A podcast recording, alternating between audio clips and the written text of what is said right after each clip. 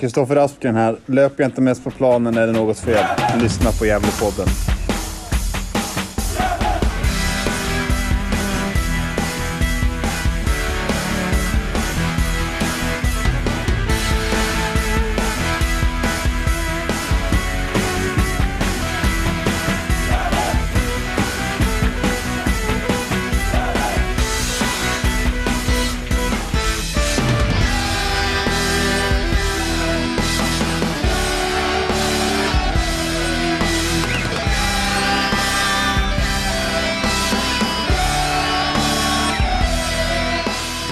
Vi varmt välkomna till ett nytt avsnitt av Gävlepodden och denna vecka befinner vi oss uppe på Gavlevallen, Sätras höjder Johan. Ja, men det gör vi. Eh, verkligen eh, trevligt att eh, få sitta i de här lokalerna igen och, och köra. Vi har ju eh, träffat eh, de två nya spelarna som, som kom in här under silly season-fönstret. Så att, eh, Mm. Ahmed Bonna och Alexander Jonsson var det va? Så är det. Så är det ja. Jag varit lite osäker på efternamnet där.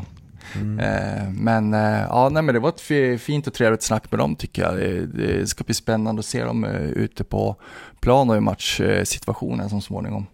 Så är det. Och eh, eh, med oss på länk har vi Isak Myrén Mm. i Uppsala. Inte lika fint. Nej, jag hade önskat att jag satt eh, uppe på, på Gavlevallen mer, men eh, ibland är det svårt att få till. Ja, ska det vara. Eh, men det har hänt en del senast vi pratade. Eh, dels är Johan tillbaka, kul. Ja. Och, eh, men framförallt har vi vunnit match igen, väldigt trevligt. Blir lite bortskämd sådär. ja, verkligen. Vilken säsong så här långt. Sen har vi till, till min stora glädje ändå haft, eh, haft rätt. Eller att det kom in, det kom in, det hände något på silly season. Det var kul. Tippade du rätt också på resultat? Tippade du 1-0? När vi tippade med Andreas? Kommer inte ihåg, vad gjorde jag Det för kanske något? var han som gjorde. Jag Ja, tänkte att du hade dubbla rätt. Men, ja, tyvärr. Jag har ett dåligt, dåligt minne där men ja, ja. vi kan låtsas som det i alla fall. Ja. Ja, vi kan väl i alla fall konstatera att det är skönt att eh, Gävle studsade tillbaka i alla fall efter den där hemska insatsen mot eh, Eskilstuna. Så att, eh, Verkligen. mm. Och ja, vi ska ju prata om de två sakerna. Silly season, det som har hänt, vinsten mot I Södra också. Så får ni oss som avslutning intervju med våra två nyförvärv. Men eh, ska vi ändå börja i den här eh, silly season som slog ner som en bomb faktiskt dagen efter det, det stängde liksom. Eh, kommunicerades ut att eh, Antonio Jakob eh, går på lån till Öster säsongen ut. Samt eh, så kommer Ahmed Bonna, motsatt värde från Öster, på lån till säsongen. Och eh, Alexander Jonsson, 20-årig mittback eh, slash vänster, vänsterback, vänstervinge. Kommer in från Hudiksvall på lån säsongen ut. Mycket tankar kring det här antar jag. Vill du börja Isak? Vilken ände ska vi börja? Ja, nej men det, det väcktes väldigt mycket tankar hos mig. Jag var ju ganska säker på att det inte skulle hända någonting under transferfönstret. Jag tänkte att vi, vi, har, eh, vi är nöjda med den trupp vi har och är det någonting så är det väl det du var inne på förut Niklas, att vi kanske lånar ut någon av dem som inte har så mycket speltid. Ehm, men, men jag trodde väl ändå att, att, det, att truppen skulle vara intakt eh, så. och när jag gick in och, och, såg den här nyheten, jag blev väldigt förvånad. För jag, jag, trodde, alltså jag trodde det var någon slags eh, skämt först när jag såg rubriken i GD. Det var det jag såg det först. Um, det, det lät liksom Eh, till en början väldigt konstigt tyckte jag. Ehm, och sen ju mer jag har eh, satt mig in i det och liksom tänkt anledningar till till varför eh, ja, men både mm, Antonio lånas ut men också varför Bonna lånas in. För det är väl kanske främst det som är det som eh, är av betydelse och, och sticker ut. Lånet av Jonsson skulle jag väl kanske säga är lite mer väntat och inte lika spektakulärt. Ehm, Nej men så blev jag väldigt, eh, väldigt förvånad men nu nu har jag väl kanske ändå förstått vad det, vad det grundas i. Eh, till en början tyckte jag att det kändes märkligt att att dels Gävle släpper en spelare som man eh, så hårt försökte värva in, eller värvade in, men, men med fansens värvning och allting inför säsongen dels att det är en spelare som ändå är med och konkurrerar om en startplats och bidrar till en hög konkurrenssituation i truppen som man lånar ut. Så eh, jag, jag blev lite, lite förvånad. Um, men som sagt, det, ju mer jag eh, tänkt på orsakerna till den här utlåningen av Antonio desto, desto mer har jag väl ändå förstått att det kanske inte behöver vara helt fel i alla fall. Nej, framförallt inte när man eh, hör eh, Antonio Jakob uttala sig i tidningen. Nu, nu kanske saker och ting är taget ur sitt sammanhang i, och så, men eh, eh, ja, min spontana tanke så där, eh, jag varit lite förbannad faktiskt. Eh, jag vet inte om jag är så sugen på på att få tillbaks eh, Antonio Jakob efter det som han sa i tidningen faktiskt. Eh, nu är han ju ung och kanske det kanske är klantigt uttryckt och så men men äh, jag tycker inte att han liksom, jag fick inga direkt varma känslor för, för Jakob efter, efter de där orden i, i, tidningen. Jag vet inte vad ni säger. Nej, uttaget eftermälet är väldigt osnyggt skött av Antonio. Att han går ut och säger att eh, här får jag spela med betydligt bättre spelare. Han sätter sig i en sits där, där många av hans eh, ja, gamla lagkamrater som fortfarande kommer vara hans kanske lagkamrater 2024 för att han har ju kontrakt över den säsongen också. Kommer kanske inte tycka att det är eh, så kul att ha en sån spelare som påstår sådana saker eh, ut och sätter media. Så här, det blir en del det blir en liten bitterhet sådär från hans sida som kanske inte är så bra att gå ut med offentligt tänker jag. Ja, det, lyst, det har ju lyst igenom eh, liksom nästan hela säsongen. Det, börjar nästan på försäsongen. Att liksom det löser igenom något slags missnöje över att, över att han inte fick spela sin vet du, favoritposition. Och, eh, ja, jag vet inte. Ja, det verkar som att han har snöat in ganska hårt på att han just ska spela central anfallare och att det är hans enda chans att utvecklas som fotbollsspelare. Eh, jag vet inte, har han dåliga rådgivare eller är det hans, eh, liksom, är det hans, hans åsikter liksom som, som kommer igenom när, när han säger sådana saker? För jag kan väl tycka att, och jag tror att de flesta spelare eh, faktiskt eh, ser det som utvecklande att prova olika positioner och spela på olika positioner på, ute på planen och, och så. Och, eh, nej, jag tycker bara att det är märkligt att han, att han har fått för sig att det enda sättet för honom att lyckas som fotbollsspelare är om man spelar centralt i anfallet. Ja, det har ju lite lyst igenom som du säger hela, hela våren tycker jag att han har. Det har väl gått att läsa in kanske kommentarerna i jättetidningar och så media att eh, han inte är jättenöjd över det här sättet han används sådär. så på det sättet tycker jag att det inte är jättefånigt att han lämnar heller. Och, men många, när nyheten kom ut, tyckte att det här var otroligt eh, dåligt skött. skött och många vill ha kvar Antoni, men Ursäkta. Men om man ser ändå till vad han har presterat eh, under säsongen så visst, han har varit en otroligt nyttig inhoppare. Men det är ju framförallt på ena kanten, kanten där inte Adrian Ekqvist har spelat, där vi har haft problem det året tycker jag. Att vi har försökt hitta, det var det Anton Odin inte presterat tillräckligt bra, Anton inte presterat tillräckligt bra och eh, och det blev så att det blir rutiner som får spela på den kanten liksom. Men det, det var inte så tanken från början tror jag. Så på det, jag tycker att det ändå är helt rätt att göra den här lösningen för att han har inte presterat tillräckligt bra när han får starta matcher. Han har ju varit eh, alltså, osynlig många av de matcherna tycker jag och inte gjort det han eh, är här för att göra. Så jag tycker att bytet ändå helt rätt tycker jag. Men man ställer sig också frågan till eh, när vi värvar in Antonio som fansens eh, värvning. Det kändes inte som att det kan ju vara så att vi hade en plan för honom när säsongen började. Att vi ska spela som vi gjorde förra året med tre centrala mittfältare. Där Antonio var jättebra. Men sen när vi bytte spelsätt eh, där på försäsongen och började tänka lite annorlunda. Då kändes det som att han fick ingen naturlig plats liksom. Han, han eh, kan inte spela centralt för det här var inte plats för hans spelartyp. Och där uppe är det inte på sättet vi spelar nu med lite längre bollar och så här omställningar och mindre boll så passar inte han in som central anfallare tycker jag heller. Nej men alltså de flesta spel... Man ställer sig frågan till eh, värvningen då liksom tycker jag. Ja, men de flesta spelare de, de, de gillar ju läget göra det bästa av situationen och kanske inte liksom eh, Eh, sura ner sig för att, för att man inte får spela eh, exakt på sin favoritposition. Jag menar det finns ju, det finns ju många spelare i det här laget som kanske som används på, på andra sätt. Liksom. Vi har inte sett, eh, vi har inte sett uh, York Rafael liksom sura igenom bara för att han inte får spela centralt utan han, gör det bästa situationen. Uh, han, han, får spela vänsterback och han gör det jäkligt bra liksom. Uh, så ja, nej jag vet inte. Jag tror inte jag tror inte att liksom det gagnar hans, eller Jakobs liksom karriär att eh, liksom hålla på att byta klubb vid närmsta liksom, eller första eh, motgång. Utan, eh, utan det är så speltid, det, det, det, det oh. ja, speltid det, det, ska man liksom kämpa sig till tycker jag. Jag ska släppa in dig snart, snart, snart Isak, men jag tänker också att valet av klubb för Antonio. Han går till Öster som har eh, Ja det är väl en trio nästan framme va? Westermark, Odda Bernmark Wiberg och säkert ja. till anfallare. Ja det är ju många som gör, som gör, de gör ju mycket mål i Otroligt Öster. mycket mål, ja. så frågan är hur pass troligt det är att få speltid där. För de sålde ju ingen nu i, i fönstret heller, så vitt jag vet. Nej, nej precis. Det är också lite ja, märkligt val. Men ja, kom in du Isak.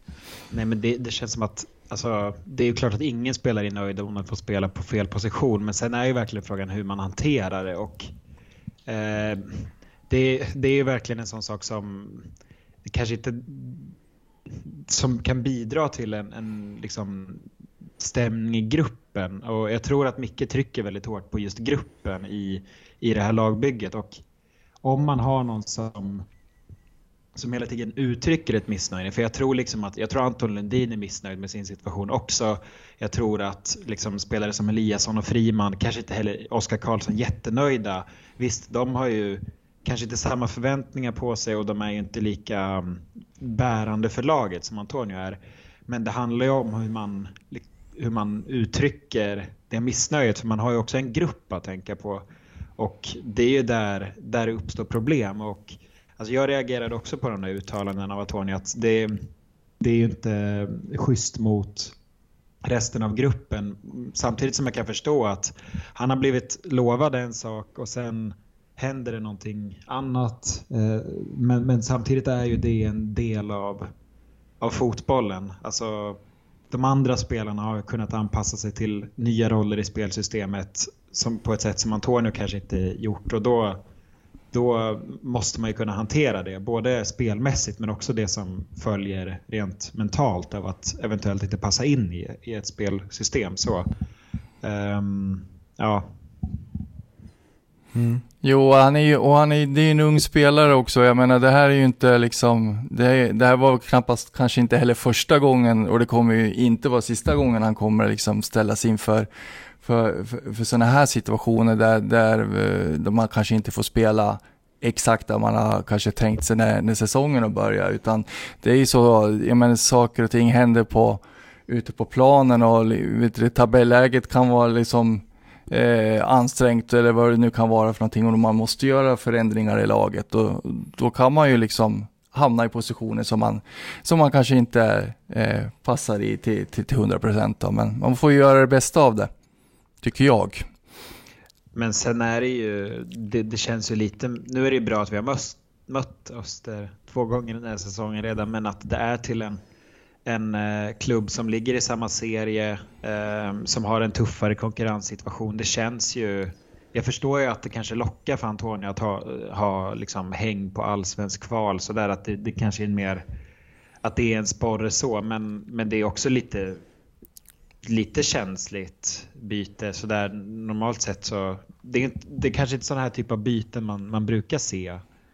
Um, byten rakt av liksom. Um, och nu får vi in en spelare som, som väl får antas passa bättre in i, i det spelsystem vi har. Um, och på, på det sättet så är det ju, tror jag att det kommer gagna oss uh, ändå och, och nytt jag tror att Anto eller Bonna kommer passa bättre in.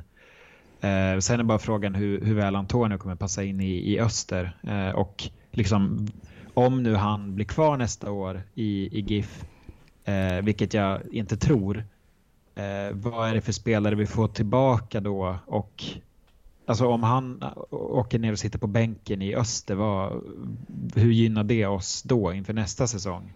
Det, det är också lite svårt att, att veta. Ja, man, ja förlåt. Eh, Nej, men jag, jag, tror väl att vi alla tre här, tror jag ändå, att vi är överens om att han kommer inte spela i Gävle nästa år. Jag tror att den har, jag tror han dels inte alltså, kanske så önskad liksom från föreningens sida längre, sättet vi spelar och, och eh, hur han har presterat.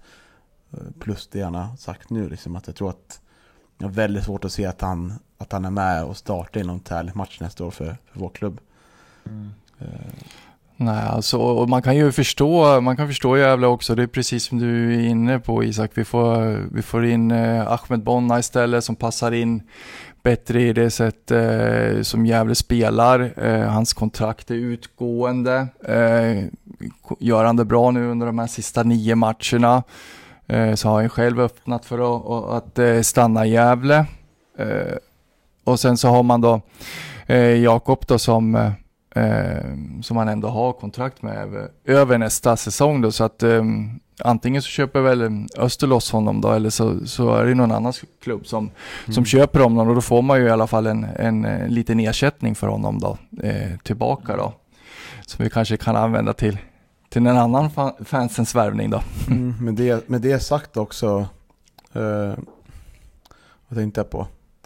Jo, men att, eh, ja, vi kan ju nämna att Öster har ju köpoption på Antonio Jakob. Ja, precis. Mm. Mm. Men sen det är också lite, det är ju inte jättekul kan jag tänka mig för de som har gått in med pengar i, i fansens värvning um, och det på det här sättet. Um, och det, det, det var lite, lite konstigt uttalande av Antonio när han sa också att han dog, alltså att supporterna, att det blir en konstig situation också att de inte borde ha värvat hit mig på något sätt. Eh, att det, det sätter ju också en lite konstig situation när, när han inte eh, eller jag vet inte, det var bara många uttalanden som kändes lite tveksamma. Ehm, och så här, inför framtida fansens värvningskampanjer, vad, vad ger det här för signaler när man går in med pengar i klubben och, och, så lyckas klubben inte förvalta det? För jag tror att om, alltså vi som ändå, nu har vi liksom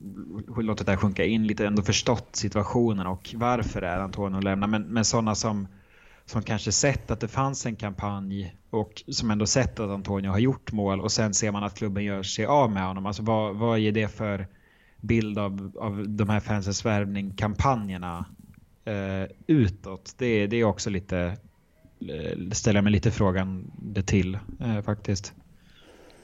Mm. Mm. Ja, sen är, sen är det väl svårt naturligtvis. För det, det, av naturliga skäl så var det väl en nöjdare Antonio Jakob förra säsongen. Eh, eh, där han fick eh, mera speltid i Gävle och eh, fick bidra på ett annat vis än vad han har fått gjort i år då. Och eh, det kanske föll sig ganska naturligt också. Det, jag menar, det fanns ju ett ett, eh, ett stort eh, tryck också från supportrarnas håll på att vi skulle, att vi skulle värva uh, Antonio Jakob till, till, till Gävle och uh, den här fansens värvning var ju, var ju någonting som efterfrågades i, i, i forum och, bland supportrar och sådana saker. Så att, uh, och sen är det ju så, jag menar, saker och ting händer. Man, man vet ju inte liksom så är det ju med spelare som man värvar den normala vägen också. Man vet ju inte liksom om, om, om det kommer att falla väl ut, utan det är ju Nej. lite av ett lotteri. Så att jag tror inte att det blir något problem. Och om man skulle köra någon sån kampanj i framtiden, men att man kanske ska ta och vänta med det ett tag nu. Mm.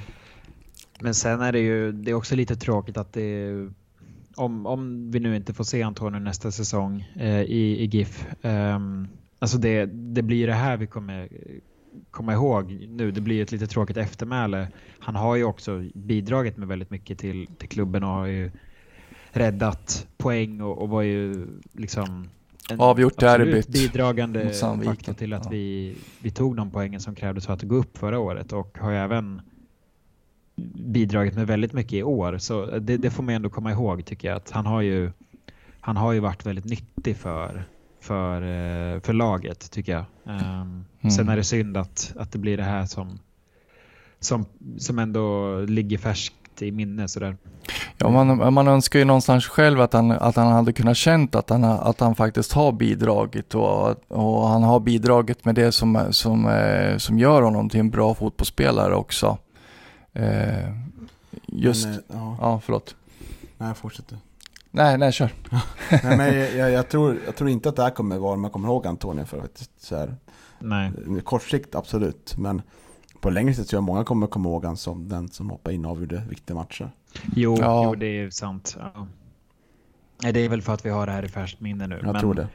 Men ändå, det, det, det är synd att, att för det känns som att det fanns väldigt mycket potential i, i Antonio och det känns som att han Alltså vi värvade honom på tvåårskontrakt och det hade kunnat bli mycket mer. Det är väl kanske det mm. Eh, känslan som är, som är starkare. Jag hoppas någonstans också att han tar lärdom av det här faktiskt också för att som sagt, eh, som jag var inne på, man, eh, man kanske inte bara ska snöa in på, på, på en position utan, eh, det, utan eh, jag tror att det kan vara utvecklande för, för Jakob att liksom spela på fler positioner på, på, på, på en fotbollsplan och i, i, anfallet. För som sagt, eh, ja, han, har, han har spetsegenskaper för att, för att kunna lyckas och att bli en bra fotbollsspelare även om man spelar ute på en kant. Så är det. Men Ska vi, vill du säga något mer Isak om Antonius? Slut i klubben? Kan vi fastslå kanske ändå? Ja, nej men eh, vi, det, det, kanske blir mer snack om, om Bonna och Jonsson mm. när, när intervjun kommer. Men, men vi kan väl ändå prata om det nu, vilka, vilka spelare vi, är, vi har fått in. Um, eh, Bonna är ju, det är som sagt ett byte då. då. Um, och han har ju han har väl spelat i ganska många eh, Stockholmsklubbar eh, men gjorde ju det väldigt bra i Haninge eh, för tre säsonger sedan va? Mm, 2020. Ehm, ja, och sen, sen var han ju i Sandviken innan han gick till Öster och ehm, det, det är väl, nu, nu, får vi in någon som har liksom, erfarenhet av superettan utan att liksom, ha spelat där överdrivet länge. Men, men det känns kanske som en lite mer mognare spelartyp, eller vad, vad tror ni? Ja, framförallt så är det ju någon spelare som kommer in som verkligen är tänkt att spela på den här ytterpositionen. Och mm. som vi vet efter att ha mött eh, både honom med Haninge, den fina 2020 års Haninge med Bonna, eh, Kosic och eh, Koffi. Koffi som gjorde över 60 mål tillsammans tror jag ja, ja, det är helt sjukt. Eh, också i Sandviken var väldigt bra. Så man gjorde verkligen mm. rätt att man väntade, tog verkligen in spets liksom. Att det här är en spelare som som jag tror kommer starta regelbundet på den positionen. Det är jag ganska mm. övertygad om. Om man, när han väl kommer i matchform och sådär. Absolut. Det, och jag menar, han har ju ändå, jag har inte fått sådär jättemycket speltid i Öster, men ändå tycker jag det varit bra när han har fått hoppa in där, de matcher jag har sett med, med Öster. Eh, och minns jag inte helt fel så har han väl gjort en del mål också för Öster i år. Så att, så att eh, nej, det är som du säger, det vi får in spelare som med, med intressanta spetsegenskaper som, som passar i den positionen där ute till höger eller till vänster. Eh, och eh, ja, duktig en mot en och utmana och så. Så att det, nej, det är en intressant spelare vi får in helt klart. Mm. Och eh, så får vi in Alexander Jonsson, eh, 20-årig eh, mittback eh, slash vänstervinge från Hudiksvall på lån. Mm. Eh, son till Magnus Jonsson som var assisterande tränare i klubben för några år sedan. Ja, precis. Och eh, det kändes också helt rätt. Där var också efterfrågat att få in en, en spelare som kan konkurrera på, på ytterbackspositionerna. Mm. Och det är eh, kanske också möjligt att vi kan få se, tror jag, efter ett tag om allt faller ut väl. Men ja, det är ju det är ett par divisionsskillnader såklart. Men det kan mycket väl vara så att det vissa perioder av matcher eh, att eh, Jok flyttar in centralt kanske. Man ligger på, vi får in en, en bra fot och Alexander Jonsson får löpa på kanten där. Ja, och eh, bekantingen i, i podden är Andreas Smedbacken som, eh, som är från Hudiksvall och eh, spelar i Hudiksvall. Han har ju talat gott om Alexander också, tror att det är en spelare som kan växa in och vet du, verkligen bidra Gävle som småningom. Och jag sa det till Alexander också här efter intervjun att det är ett perfekt sätt att komma in nu tre månader här eh, perfekt sätt att, att provspela på egentligen och visa upp sig för, för Gävle så istället för att kanske ja, dyka upp en, en kall liksom vecka i, i, i början på, på, på, januari och visa upp sig då kanske på en tre, fyra träningar. Eh, nu får ju Alexander bekanta sig med Gävle och Gävle eh, och Micke Bengtsson får liksom se vad Alexander går för under tre månader och, och det är ju perfekt tycker jag. Ja, eh, det är väl lite svårt att veta eh, liksom, vad, vad, man har honom. Det är ingen spelare vi sett sådär. Eh, vi har ju fått honom beskriven för oss men, men vi har inte sett honom i match. Men det har ju däremot Micke. Eh, eh han har väl förmodligen väldigt bra koll på, på Jonsson. Ehm, jag tror ju att det, ja, det var ju det du var inne på Johan, men jag tror att, det här, att han kommer få eh, testas nu. Eh, oklart hur mycket matcher han kommer få spela. Eh, alltså, om York, Um, om, om det funkar så kanske han kommer så småningom kunna kliva in där, men York kommer fortfarande vara första alternativ på, på vänsterbackspositionen tror jag. Men, men sen framåt nästa säsong, om, om man imponerat så tror jag att man kommer skriva kontrakt med honom och sen sen se honom som ett alternativ. Um, om förutsatt att York uh, blir kvar och liksom kan kliva in på mittfältet. Då. Um, så det, det jag tycker det känns väldigt spännande. Um, och jag nämnde väl det i någon tidigare podd att är det någonting man ska ta in så är det väl ett, ett framtidsnamn sådär. Och jag tror också att det är rätt att, att låna istället för att värva. För det är ändå när vi låg i ettan så var en värvning från Hudik, eh, om, om vi säger att de låg i tvåan då, då eh, inte lika stor chansning, men det innebär ju fortfarande en chansning nu när Hudik spelar i division 2 och vi spelar i superettan och ett övre halvan-lag om man får säga så. Um, så det kan ju fortfarande vara ett, ett glapp liksom i tempo och, och matchform. Eh, uh, så så jag, jag, tror att det är rätt att man lånar honom också. Men det känns väldigt kul att vi fått in både spets men också något som kanske är lite mer inriktat för framtiden. Sådär. Um, och bra att konkurrensen stärks på den positionen. Jag skulle vilja ge det här transferfötter betyg VG, gammal betygsskala, väl godkänt. Vad säger du om det Johan? Ja, det, jag håller med. Jag skriver under på det betyget. Jag tycker det är riktigt bra. Ja, men det, det är jag nog också beredd att skriva under på. Mm, bra att du känner till de termerna också de gamla betygen. Ja, det gör jag. Det gör jag. jag läser utbildningshistoria nu så jag är väl, väl medveten om det. Skönt att höra. Ja. Eh, men ska vi röra oss vidare mot matchen som var i helgen? Mm. 1-0 eh, vinst mot J Södra och vi är nu ja, tror näst bäst hemmalag till och med i serien. Ja, precis. Det är bara utsikten som är bättre. Mm. Och det lag som har de senaste fem matcherna tagit flest poäng i serien. Så vi mm. leder formtabellen de senaste fem matcherna. Ja, slutar aldrig förvåna det här laget. Tänkte säga. Man, jag, jag har liksom varit beredd på senaste matchen i alla fall att det kan komma någon dipp någon gång liksom. Uh, och ja, AFC borta, bortaplan är annan sak än hemmaplan. Man förväntar sig kanske mer dipp på hemmaplan liksom. Men jag tycker att den här matchen, sett över 90 minuter så det är nog den matchen där vi har kontrollerat matchbilden som bäst då tycker jag. Mm. Vi liksom så här, gör ju Eh, första gången på länge liksom en, en bra första halvlek tycker jag liksom. Och sen är det, det är liksom nästan ingen snack om den halvlek. tycker vi spelar av matchen riktigt bra. Mm. Vi låter inte Jönköping Södra komma till en riktigt farlig lägen och vi skapar inte heller så mycket farliga men vi är uppe i deras straffområde och vi gör dem trötta hela tiden och spelar exakt sådär man kan spela av en match tycker jag. Så jag var riktigt imponerad av den här eh, laginsatsen. Ja, precis. Mm. Ja, man, eh, Jönköping Södra skapar väl ingenting i andra halvlek. Det, det, det är enormt imponerande tycker jag. Eh, Gävles andra halvlekar den här säsongen, det, eh, det, det är riktigt starkt och det, det visar ju på på, på den här goda stämningen och det här fina psyket som, är, som, eh, som, den här, som det här laget har tycker jag. Vi ställde upp med en, en lite annorlunda elva. Det var väl två två ändringar i startelvan. Eh, Niklas Håkansson utgick, eh, som mm. vi var inne på eh, i förra podden. Gjorde ingen bra match mot Eskilstuna. Eh, istället kommer Nils Eriksson in som jag tycker är otroligt bra. Mm. Eh, jättekul att han liksom utvecklats så väl. Han känns väldigt eh, positionsstark. Eh, helt rätt positionerad hela tiden. Eh, gör väldigt många avgörande brytningar och, och känns liksom trygg. Ehm, och sen kommer också Anton Lundin in ehm, på, eh, ja han tar väl Antonios position. Uh, ah, Ironera va? Ioraneras position. Ja just det, ja. Mm. Ja just det. Nej, ja, det, det är ju också en... en um, det var en liten överraskning. Mm. Ja, att EU började på bänken. Sen, sen dröjde det inte så lång tid innan han kom in, men det kommer vi väl in på senare.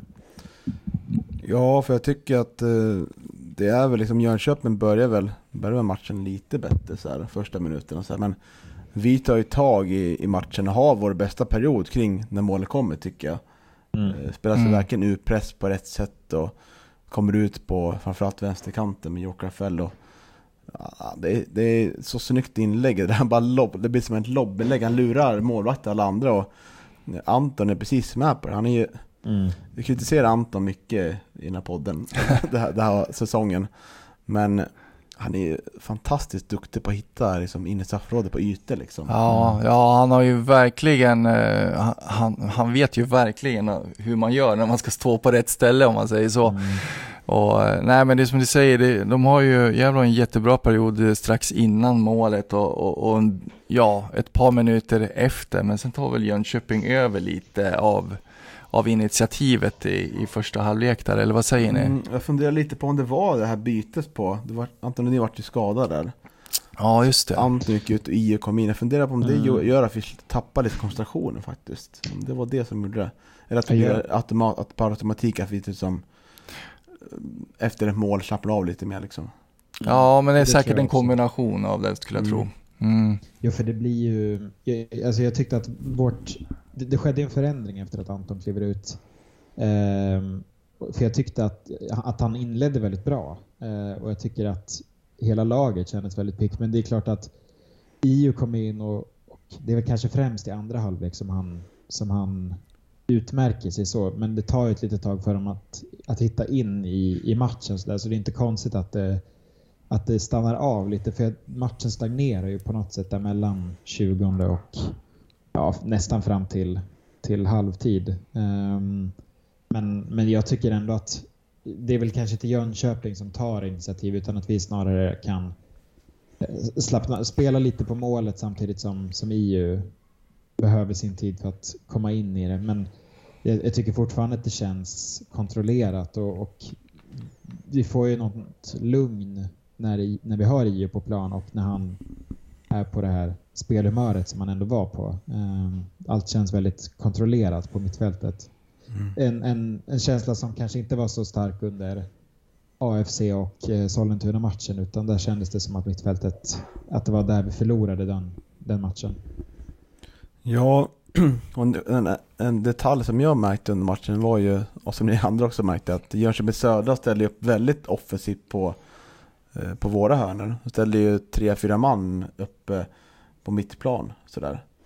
Och eh, det är väl för att det var väl ett försök att eh, få oss också att backa men det tog ett tag innan, eh, för jag så redan första, första hörnan så här, ni borde ju, det är ingen del att slänga in, spela runt bollen istället. Vi kommer skapa lägen då.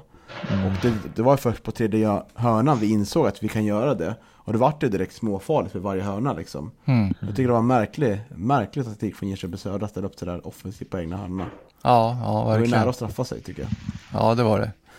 det kändes också ja. som att de, de låg ju väldigt nära på eh, Lundinarna och Adrian eh, på mittfältet. Det kändes som att det var liksom en, en, en medveten eh, taktik för dem att störa våra uppspel. För de låg hela tiden, speciellt på Adrian, kändes det som väldigt, väldigt nära. Han blev ju ganska störd. Jag tycker att han gör det väldigt bra den här matchen, att han lyckas ändå ta sig ur det och då kommer han ju i otroligt fina överlägen. Alltså han kommer ju eh, han tar sig ur deras press på ett väldigt fint sätt och är ju fantastiskt bra den här matchen. Kändes ju väldigt hungrig och, och framåt och det var väl lite den Adrian som vi efterfrågat eh, nu efter sommaren. Eh, när han liksom glider igenom bara och, mm. och i princip löper iväg från motståndarna. Han är väldigt svårstoppad. Det krävs ju tröjdragningar och, och Eh, ja, det, det, är väl, det blir väldigt mycket frisparkar i matchen också. Det, det är nästan så att det stack ut. Eh, och det, det beror nog inte bara på att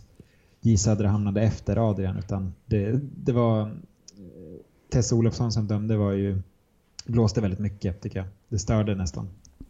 Ja, nej, men det, det är om vi återgår till, till Adrian så det är ju ett fint initiativ av honom som där på mittplanen som när han liksom han är ju hal som en ål där och liksom glider fram som du säger och då hittar ju ut då till, till York med, med, med en fin boll där då. Eh, så eh, jättebra initiativ av Adrian där. Jag, jag önskar att jag skulle se lite mer av det där för eh, han, han jag tycker han tenderar att eh, slarva ibland när han ska, han tar sig, han tar sig som sagt förbi motståndaren men, men sen när han ska spela bollen eh, ja, till, till, till, ja, till Leo eller vem det nu kan vara så, så, så är det lite slarviga passningar emellanåt. Det, det kanske är svårt, jag vet inte att eh, slå de där bollarna när man har, har sån hög fart som man har men eh, nej jag tycker att det ser lite slarvigt ut att han slår bort eh, vissa bollar och jag skulle kunna ha skapat mer om de hade kunnat vara lite mer noggrann i, leveransen av, av, av de där passerna, tycker jag. Mm. passen tycker jag. Jag hör dig, men eh, jag tycker att det, det offensiva över, överglänser faktiskt den här matchen tycker jag, hans insats. Jag tycker att han är väldigt duktig sådär och Eh, det kanske man får, kanske får räkna med bolltappen med Adrians spelstil, att det går lite fort och sådär. Det kanske nu var det länge sedan matchen var, så man har svårt att komma ihåg de här bolltappen. Sådär på studs, men... Ja, de hade ju en omställning där i, ja. i, slutet av första halvleken när de, eh, de är väl i princip två mot två tror jag. Leo gör en löpning in i, i, mm, i straffområdet och eh, ja, jag vet inte, Adrian lyckas slå den på, på, på närmsta back och det, jag tycker det bara såg väldigt kon konstigt ut. Jag tyckte det eh, man måste vara lite mer skärpt i, i de där lägena för som sagt då, då hade det kunnat bli mer, fler mål den här matchen. Mm. Men, eh, men med det sagt så, så, så, tycker jag att eh, ja, vi kommer närmare och närmare den här eh, Adrian Edqvist som vi, som vi såg en period under, under våren tycker jag. Eh, också Iraneras första halvlek, inte jättebra alltså. Det var mycket slarv där alltså. Ja, ja. mycket bolltapp. Men han växer in i det och gör en väldigt bra andra halvlek istället. Ja, verkligen. Så, ja. Men eh, Johan, du gjorde en väldigt fin statistik om vår kära Oskar Lundin. Kan inte du dra lite? Åh oh, herregud, alltså, nu kommer jag, jag är helt oförberedd faktiskt. Jag står ju då framför er. Jaha, ja men vad skönt. jag tänkte, ska jag plocka fram det där i minnet? Jag börjar ju bli gammal ja. Jo, nej men alltså, ja det är inte jag som har plockat fram den heller utan, utan det är faktiskt en, en eh, på, på forumet, som, mm. Svenska fansforumet som ska ha, ha vet du, cred för det där. Men ja, hur som helst, Oskar Lundin han har ju nio vinster och fyra kryss, tre förluster och en målskillnad på 24-14 då. Plus 10 blir det, fast det står plus 9 där. Ja, och 31 poäng. Och så utan Oskar Lundin så har vi alltså eh, vi har noll vinster, vi har noll kryss och fem förluster och 3-13 och minus 10 målskillnad och noll poäng då som sagt. Eh, eh, man har förlorat alla fem matcher när Lundin har varit borta och eh, jag vet ju att eh, eh jag kan nästan ta gift på att eh, Oskar Lundin kommer ju inte bli MVP efter den här säsongen. Men, men min kandidat eh, är faktiskt ganska given. Eh, jag kan tala om redan nu att eh, fortsätter Oskar så här så kommer jag rösta på honom. Det är inte, jävligt öppet i år tycker jag då, MVP. Om vi ska, nu är det ett bit kvar men ändå inte jättelångt kvar och det känns som att det finns fem, sex kandidater som verkligen skulle kunna bli MVP och man skulle känna att ja, det här är helt rättvist. Mm. Och det är definitivt Oscar med dem, men han kommer inte vinna. Nej, han kommer inte göra det. jobbarna tenderar inte att Nej, vinna. nej precis. De... Johannes Eriksson vann ju aldrig någon MVP. Precis. Nej, inga defensiva streber som, som vet det, blir eh, MVP tyvärr. Eh, eh, jag, har ju en, jag har en kärlek för sådana spelare som, som jobbar i det tysta och ser till att, att Gävle eh, vinner fotbollsmatcher nej, men med, med, den, med de argumenten Johan, så blir det ju, eller den statistiken snarare, så blir det ju väldigt tydligt hur viktig Oskar är. Eh, och det är ju, alltså egentligen att, att vi inte tagit några poäng utan honom, det, det är ju... Visst, laget borde ju klara av att att lyckas med det ändå kan jag tycka. Men, men det betonar ju ändå hur viktig han är för, för vårt mittfält eh, och för hela laget egentligen. Jag tror att han är, han är ju verkligen en förutsättning för att vi ska lyckas stå så här lågt som vi, vi gör i många matcher. Men han är också väldigt viktig för uppspelen. Alltså, han, han tar ju ett större offensivt ansvar som vi varit inne på. Eh, och jag är väl, alltså jag skulle absolut säga att han är vår viktigaste spelare. Eh, för, eh, för på det sättet vi spelar nu. Alltså det kanske inte var lika tydligt förra säsongen men, men nu har det verkligen blivit, blivit tydligt. Det har det. Mm. Eh, ska vi in och prata lite om matchen till stjärnor då kanske? Ja, precis. Vi har ju snuddat vid det. Ja, men vi har ganska många namn som vi skrev som är uppe, uppe, för, uppe för debatt känner jag. Det, jag skrev först att eh, jag tycker att eh, Adrian, York och Tino, eh, Isak slängde in Nisse Eriksson, tycker Mm. också är ett väldigt Mm. bra förslag. Eh, du slängde in, eh, ja, samma namn fast eh, EU och eh, Eh, Oskar Lundin då. Ja, som bubblare i så fall då. Ja, nej, det, är, det är svårt efter den här matchen som sagt. Jag tycker att eh, eh, Gävle har en jättebra period i, i första halvlek eh, kring då när man gör målet. Eh, får en liten dipp men, men eh, spelar ändå stabilt tycker jag. Och sen, eh, sen är det ju en fantastisk andra halvlek egentligen när man stänger ner Jönköping helt. Och, Ja, nej, det är många som ska ha cred efter den här matchen. Jag är nästan så att jag vill överlåta det här till er grabbar, för jag, jag, kan inte bestämma mig faktiskt. Eh, Jag tycker ju... Det kanske ditt förslag är bra Johan. Alltså York, Adrian och Nisse på stjärnorna. Ja, ja du ser. Jag, jag tycker Ja. ändå så här att I och Tino är lite ojämna den här matchen emellanåt. Tycker jag ändå. Mm. Och, Jag tycker eh, att Tino- Det är, och så, så- men det är så här märkt, jag sitter och hyllar Oskar Lundin här. Alltså. Ja, Fan, exakt. Nej. Det Nej. Den här trovärdigheten för den matchen till stjärnor är lite så här svajig efter vi utsåg är Anton, ja. Antonio Jakob till månadens spelare i augusti. Ja, och så sitter jag och förklarar att jag, jag redan har bestämt mig vem som är MVP och så, så har jag inte ens med honom på, Nej, på matchens lite- stjärnor. Nej, det, är- det är lite dåligt av mig faktiskt. Nej, Men, men, tycker- men Nisse måste vara med tycker jag. Alltså, Ja, tycker jag han är otroligt duktig tycker jag på att förhindra de få anfallslägen de får. Han är ju där på och Mm. vinner nickdueller och bryter i rätt lägen och det här är en otroligt bra insats. Man verkligen tycker den såg ut från de övriga mittbackarna faktiskt. Mm, tycker Mm. jag med. Och han tar också alltså, vissa offensiva utflykter. Alltså han, det var någon gång under matchen han drev upp en boll ganska långt upp på motståndarnas planhalva. Och det känns som att ju, ju mer tiden går så tror jag att han kommer våga sånt mer. För vi har ju inte riktigt någon sån mittback. Eh, Kevin går inte jättemycket framåt eh, med bollarna och Martin kan ju följa med upp på, på hörnor och fasta. Men Nisse tycker man ändå se att han vågar driva upp lite. Och han, alltså han känns ju väldigt mångsidig tycker jag. Ehm, eh, jag. Jag tycker verkligen han förtjänar en stjärna. Eh, Adrian gör ju också en fantastisk match. Ehm, känns ju kanske som att han var, var lite sugen. Han var ju väldigt bra när vi mötte J Södra i, i våras också. Ehm, det finns väl en viss, viss eh, revanschlusta mot, mot tidigare lag. Sen Tino tycker jag ibland blir lite mm, han och York söker varandra lite väl mycket ibland. Eller jag tycker snarare att Tino söker York lite för mycket när han hade kunnat gå själv eller hittat ett, ett annat bättre läge. Det är väldigt ofta som man, som man väljer att spela York och det är väl, de hittar ju varandra väldigt fint på planen. Ofta går det väldigt bra men, men ehm, det kan stanna upp lite för att han hela tiden letar efter det alternativet innan han söker något annat känns det som. Mm. Ehm, men men jag, jag håller med. Jag är också beredd att ge de tre stjärnorna som du var inne på Johan. Det, eller ja, de tre spelarna stjärnor. Eh, det är Mm. de som utmärker sig. Men jag är ändå beredd på att ta bort Adrian Edqvist och ta in Oskar Lundin ändå. Tänk på betydelsen för det här laget. Ja, det är sant. Ja, jag, jag kan ju inte annat än hålla med med tanke på min utläggning tidigare. Så att, Och så tycker jag att uh, Joker är bäst i, bäst i den här matchen. ja, han är riktigt bra. Har riktigt bra inlägg och driver på spelet. Och, eh, ja. klass. Ja, verkligen. också. Det är... Men eh, Nisse på två va? Det tycker jag. Ja, det tycker jag också. Så uh, Joker Rafael på tre, Nisse Eriksson på två, Oskar Lundin på en. Jajamän.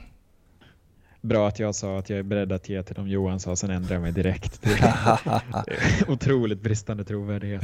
Ja, det, Ja, men som sagt, det var många som var bra den här matchen så att det, det var svårt. så är det, men vi måste ändå väga upp lite för att de som gör det osynliga jobbet som Oskar Lundin. Eh, sådär, Ja, verkligen. eh, tycker jag. Ja, det är Johan som gör det osynliga jobbet i podden också.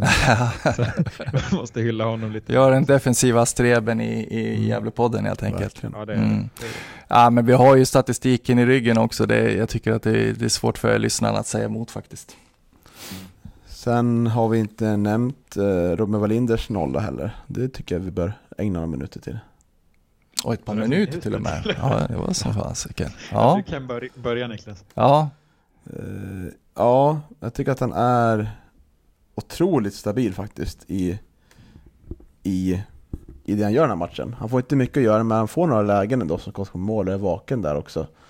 Och eh, det är väldigt, jag tycker hållna nollor ska man alltid uppmärksamma. Liksom, för att det, det är inte lätt att stå en hel match och nästan vara, inte få någonting att göra och sen bara räkna med att få göra saker på uppstuds och sköta det riktigt bra. Så jag tycker att han eh, är återigen väldigt fin i det här laget. Och också en MVP-kandidat tycker jag ändå. helt klart. Så är det. Visst är det femte nollan för år? Tror jag. Mm, mycket möjligt. Ja, det kan nog stämma det. Mm.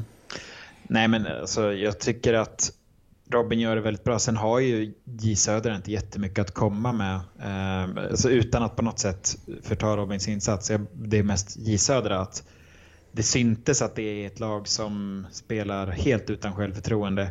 Alltså det var väldigt många passningar i sista tredjedelen som slogs bort och bara rann ut över kortlinjen. Och det, det, det, det märktes att det var någonting som, som inte riktigt stämmer i det laget. För det, det var många gånger man blev stillastående på, när man skulle anfalla. GIF, GIF låg liksom helt rätt och behövde inte göra så mycket för att det stod väldigt still i Jönköping. Och sen när det väl hände något så, så var det de där bollarna som inte riktigt gick fram eller var lite för långa. Så det, jag blev lite förvånad att Jönköping ligger eh, där de ligger. För det de visade upp i lördags var ju inte ett mittenlag i mina ögon, utan det är ju ett bottlag, bottenlag verkligen. Eh, men de, de är väl lite räddade av den eh, fina starten ändå.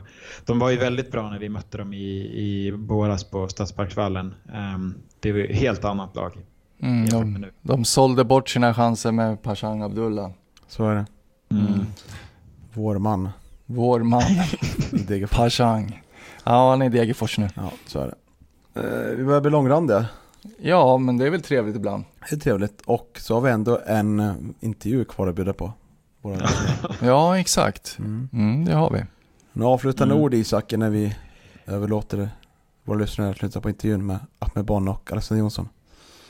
Nej, men det är väl eh, bara att det är långt till nästa match nu. Så det, det är 16 september är ÖFK borta och det är, det är på något sätt bra att vi får det här uppehållet när det är två, två spelare på väg in i truppen. De kommer väl hinna spela in sig lite. Ehm, och förhoppningsvis var i, i, utan att det är några matcher nu då, förutom den här U21-matchen, så kommer de ändå förhoppningsvis har hunnit hamna i lite bättre matchform och, och kommit in i gruppen. Så jag tror att det, det gynnar laget ändå.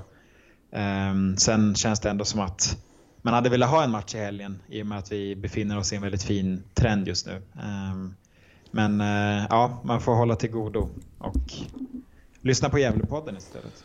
Ja, Mm. för jag tänker spela in avsnitt nästa vecka. Det blir lite uppnack eh, eh, matchen och så tänker jag att vi gör en veckans Per Asp också. Kanske fler också. Mm, och så analyserar vi lite den här U21-matchen också. När, Ja, det det är var som två nyfö- dock. Ja, det är bara jag som ser den i och för sig, men stort ansvar som hänger på, hänger på den defensiva streven i, i Gävlepodden. Nej men eh, som sagt eh, på torsdag mot i, Norrköping. Norr, Norrköpings eh, U21. Eh, 15.00 här på Gavlevallen. Ja. Så Mm. mm. kom hit. så är ni ledig så ta hit och kolla för eh, ja, båda lagen kommer ställa upp med, med, med bra lag. Så är det. Och med det sagt så önskar vi eh, våra eh, lyssnare en fin intervju med Ahmed Bonn och Alexander Jonsson. Och så tackar vi för den här veckan. Ja, då hälsar vi er varmt välkomna till Gärdepodden och vi har kommit till eh, ett nytt avsnitt Johan. Ja, det har vi gjort. Ja. Ja, verkligen. Jag, jag hastar precis in här Mm. från, från skogen och lite fiske och sådana saker och hastar in och jag är sen till intervjun här med, med Ahmed och eh, vet du Alexander. Ja, det är Mm. illa. Det är illa, mycket illa. Eh, får försöka väga upp det här med bra frågor, tänker jag. Ja, får försöka det. Ja, precis. Ja, du hälsar ju gästerna här vilka vi pratar om. Välkomna nästan. Mm. Det är Am- Am- Ahmed, eller Ja. Ahmed, vad säger man? Ahmed, Ahmed, Bonna. Ja, De bra. flesta kallar mig Bonna. Ja. Vi hade ju problem med vår tidigare spelare nu som är utlånad, Antonio Jakob. Ja. Han sa man kan heta Antonio Jakob. Ja. Så jag hoppas inte det här blir ett återkommande problem med dig i alla fall. Ja. Eh, och Alexander Jonsson också. Yes. Eh, och det jag kommer att tänka på här uppe i trappan i hämtaren för kände Johan var ju att eh, du Ahmed, du spelar ju det här fina Haninge-laget 2020. Ja. Det var ju en trio där uppe som gjorde otroligt mycket mål det året. Mm. Eh, och det var, du spelade ju på tremanna anfall va? Så Ja, det. ja. Och så var det Ashley Coffey va? Yes. Central. Och vem var den sista här? Marian Kosic. Just det. Ja, just det. Mm. Ja, jag minns att, eh, ja nu gick ju du till Sandviken men eh, jag minns då att eh, ja, jag sa det, jag tror jag sa det i podden också, att jag, vet det, Ahmed Bonna skulle jag vilja ha till Gävle faktiskt. Så nu är det här, så att det är ja det är ju riktigt kul. Ja, otroligt. Två år senare. Ja, två år senare. Ja, gjorde mycket skador det året kommer jag ihåg. Ja, Ja. verkligen. Ja. Vi fick ihop det bra. Verkligen. Och Alexander Jonsson vars far eh, tränade Gävle IF för några år sedan. Jo exakt, jag tror det var två år sedan nu. Ja, just det. Magnus Jonsson. Ja. Var, var han en del av att du kom hit? Du har några goda ord? Ja men alltså han, han hjälper mig hela tiden med fotboll liksom. Jag har jättebra kontakt med han. Vi pratar ju varje dag om fotboll liksom. Mm. Sen var jag väl ner hit någon gång och var med på någon match liksom och var och kollade. och Så. Man blev väl ganska inspirerad att få komma hit med alla fina förutsättningar vid planen och omklädningsrummet och allting runt om liksom. Det var ingen eh, lång betänketid då när frågan ställdes. Nej, nej absolut inte. Det var väl ganska självklart direkt. Mm. Men om vi tar båda två då, hur, hur gick eh, tankarna och, och vägen? Vi börjar med dig Ahmed, vägen till Gävle IF. Du spelar ju Öster och eh, ganska lite speltid va? Yes. Hur gick tankarna inför det här fönstret som kom här? Eh, tankarna var väl eh, många eh, och själva processen just nu med Gävle eh, var väldigt, väldigt snabb och intensiv. Så att jag tror jag fick reda på eh, att det ens fanns ett intresse på, på tisdagen tror jag, sent tisdag kväll och jag tror att allting var klart eh, sent torsdag kväll, alternativt fredag morgon, jag minns knappt. Så att det var väldigt hektiskt och intensivt men jag hade ju en önskan att, eh, att lämna på ett eller annat sätt för att få speltid. Jag känner att jag, jag förlorade mycket i, i utveckling och sånt. Att, att sitta på bänken och göra korta inhopp och starta liksom då och då bara. Så att för mig var det glasklart att, att tacka ja. När du, när du pratar med, med Micke och med, ja, med, med Dahlén och så då, som är sportchef och så, vet du det, vad, är, vad är tanken att din roll ska bli i, i Gävle? Har, har ni pratat någonting om kring det? Eller har det bara gått för fort? Eller? Nej, nej absolut. Vi, har- vi har pratat om det både med Dahlén och, och främst Micke då fotbollsmässigt. Och han har ju sagt att min roll ska ju vara som ligga som eh, vänster eller högerytter i, i det här spelsättet beroende lite på hur vi spelar. Men det är min utgångsposition i laget som, som jag konkurrerar på. Och sen så har vi haft lite mer snack taktiskt och så hur, hur just Gävle jobbar och få def och allt sånt. Så att allt sånt har, har, har fallit på plats nu och det har klarnat. Var det, jag tänker, vi har sett Öster spela, Öster är ju väldigt eh, bollförande lag och sådär. Ja. Eh, och eh, hur mycket la du i så här, tankar och sånt med tanke på att vi är Gävle så här, lag som, ja nästan tvärtom då, ligger lågt, kompakt och inte har så mycket bollinnehav och spelar på annat sätt. Var det något du började tänka på sådär? Självklart tänker man ju på, på sådana saker eh, som fotbollsspelare, men det går att se det ur, ur olika sidor. Så att eh, för, för en fotbollsspelare tror jag att det är väldigt bra att spela på många olika sätt i många olika lag. Eh, olika taktiker, ha olika tränare för att man lär sig mycket. Och jag har också lärt mig genom åren och i min karriär att det, jag tror att en av de viktigaste för en fotbollsspelare som finns är att vara flexibel och adaptiv.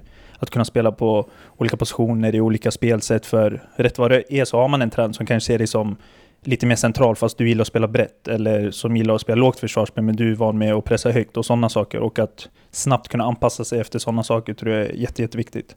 Sen så är ju, det är klart det är lite skillnad taktiskt, eh, Gävle-Öster, men på det stora hela så, så ser jag mest likheter än skillnader eh, faktiskt. Mm. Och eh, ja, Hudiksvall har inte sett så mycket Alexander. Eh, men eh, vi har ju haft med Alexander Smedbacken i podden för några år sedan. Ja, Han är en stor, eh, stor, stor älskare av ettan fotboll. Han kollar mycket. Ja, jo, han är Ja. mycket fotbollsintresserad. Hur, vad, hur har ni spelat för typ av fotboll i Hudiksvall? Nej men vi har väl varit ett bollförande lag liksom, eller vi har velat varit i alla fall. Och ja men vi har väl varit, varit ett topplag liksom som, som ska kunna driva matcherna. Eh, så man har ju fått haft mycket boll och så. Eh, så Jo. Men du, vad ser du själv konkurrera som, som en av de tre mittbackarna eller som vänstervinge? Ja, alltså både och. Jag känner att eh, jag kan spela på båda positionerna liksom. Och så om det är som mittback så är det väl vänster mittback med vänsterfoten då. Eh, Mm. Vad har du spelat i, i Hudiksvall? Hur, ja, apropå att vi inte har sett så mycket av eh, Hudiksvall då, jag vet, du, hur har ni spelat? i- Ja, backlinjen, har ni spelat med wings eller har ni spelat med? Vi spelar med en fyrbackslinje, så jag Mm. spelar vänsterback där bara. Mm.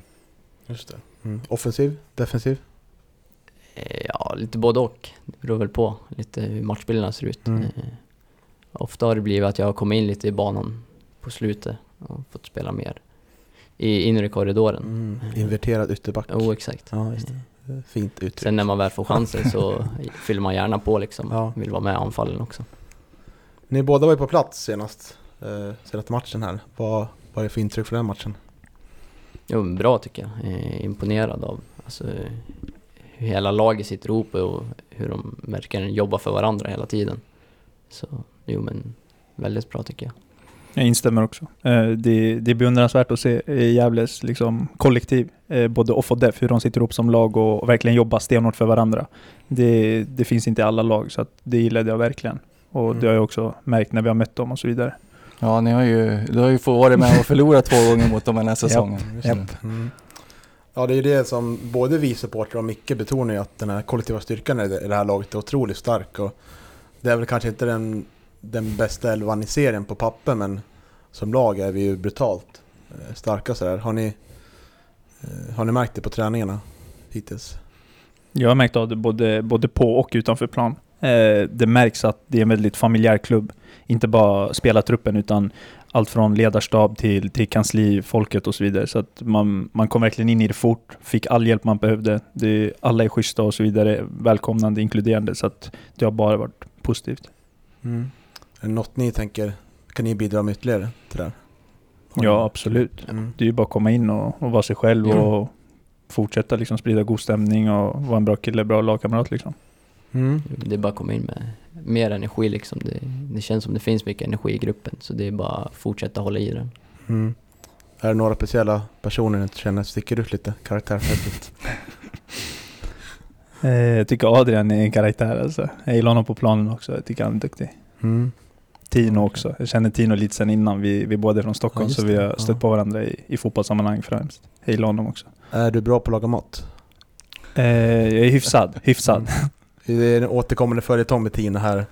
Han, Aha. han har italienskt påbrå. Aha. Och tycker, ställer vi lite krav på honom att han...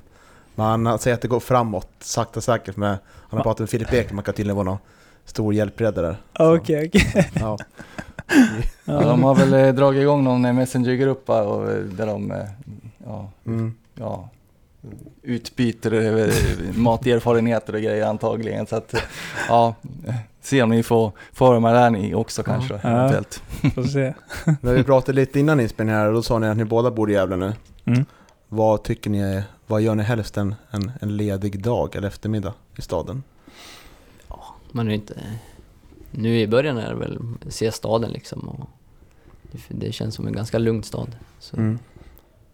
ja men gå, gå ut, ta det lite lugnt, kika in stan och kanske ta någon middag någonstans. Bara ta det lite lugnt. Vilken typ av mat föredrar du? Ja, mycket pasta. Mm. Håller på att bli matpodd det här. Ja.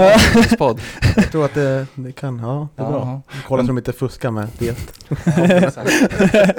Eh, Men eh, när du var i Gästrikland sist, eh, bodde du i Gävle eller bodde du i Sandviken? Jag bodde i Sandviken men, men var mycket inne i Gävle. Ja, det förstår eh, vi. Ja, Ja, jag har hyfsat bra koll på staden. Inte Ja. helt men så ganska bra. verkligen. Eh, Men vad, vad, vad, apropå det då, vad, vad var relationen, vad visste ni om Gävle IF innan? Ni skrev på? Som klubb? Ja.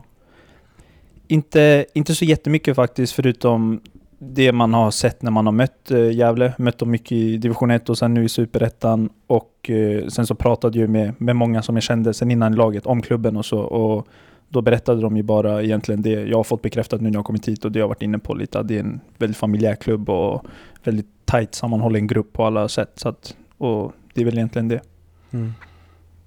Ja, jag, men jag vet väl en del ändå. Eh, Eftersom pappa var här innan och sen jag har ändå haft kontakt med Micke en del. Och, alltså jag vet att de har fått byggt upp en bra organisation under en tid. Eh, Så jo, men jag har väl haft en del, hel del koll på dem. Micke har ju värvat mycket spelare från Hudiksvall, Sundsvall-området. Mm. Hur stor är han i Hudiksvall skulle du säga? Är det nära en staty på torg? ja, man, all, de, alla känner väl igen honom liksom. Är det så? Ja. Ja. Sen, så, såklart, det är många som har spelat under han. Eh, Så. Kan han gå på stan och vara utan att folk springer fram och flockas för autografer? I Hudik tror Ja. jag det ska vara lugnt. Ja, det var skönt. Eh, Men om vi tar lite mer fotbollsmässigt då. Vad, vad är era främsta egenskaper på fotbollsplan? Eh, mina främsta egenskaper finns i, i sista tredjedelen och runt motståndarnas straffområde. Det är kombinationsspelet och komma till avslut, göra poäng egentligen och ja, hota där så mycket som möjligt på många olika sätt. Mm. Ja, min är väl att få använda mycket, vara med i mycket uppspelen och så. Eh, använda min vänsterfot både korta och eh, längre passningar liksom. Driva mycket i uppspelen, speluppbyggnaden. Mm. Eh, tror att du kommer in ibland i hörnor och frisparkar om det blir läge? Ja, ja, det vill man väl alltid, eller jag hoppas det. Eh, Mm. Jag har varit där nu hela tiden i Hudik så det hoppas man får chansen på. Mm. Ja, nu är det ju Leo som tar mycket frisparkar utanför straffområdet. Iranera tog ett, ett tag, men jag tror Leo är väldigt mycket, eller hur? Första, första gubbe där. Ja, det är svår att flytta på också i de där lägena. Så att, eh, ja. ja, men han har ju ett bra skott Ja, också. han otroligt gjorde, bra. gjorde mycket mål på frispark förra säsongen i ettan. Så att, Ja, mm. ja så är det. ja. Eh, men eh, ja, ni nämnde ju här intressant att det är ju, vi spelar in det här på tisdag kväll, men på torsdag är det U, U21 eh, Ja. match mot Norrköping som kommer också med starkt lag Yes. och ni kommer ställa upp med starkt lag också. Så om man har tid kan man ju säkert komma hit och kolla matchen. Jag tror inte den är stängd va? Nej, nej. nej, det var vanlig match. 15.00. Japp. Vad, vad tror ni är rimligt i år då, med tabellmässigt? Åtta poäng upp, åtta poäng ner. Vad siktar vi på? Jag kollar bara uppåt. Eh, Men jag har hört lite alltså blandat här spelare och i föreningen att vissa säger att eh, några poäng till så är vi klara och säkra kontrakt och som du säger åtta poäng upp, åtta poäng ner men för mig är det så oklart. Nio matcher kvar, stark form, skadefri trupp. Det är ju helt självklart för mig att bara kolla uppåt och försöka jaga den där tredjeplatsen. Mm, du är sugen att gå om Öster? Verkligen. Ja. Ja, ska de inte möta dem mer? Ja. Nej, ja, precis. Ja men härligt. Har vi några mer frågor Johan? Nej, jag tror inte det. Jag tror Nej. att vi var klara faktiskt. Är det något ni vill förmedla till våra lyssnare och supportrar? Nej, men det är bara att fortsätta stötta. Stötta oss så kommer vi, vi gör allt vi kan Mm. för att komma så högt upp i tabellen som möjligt. Så kommer det bli en rolig avslutning på säsongen. Ja, Verkligen. Härligt, det låter bra tycker jag. ja, då tackar vi er. Stort tack för att ni tog er tid. Tack själv. Tackar. Tack för att vi fick Tack. komma.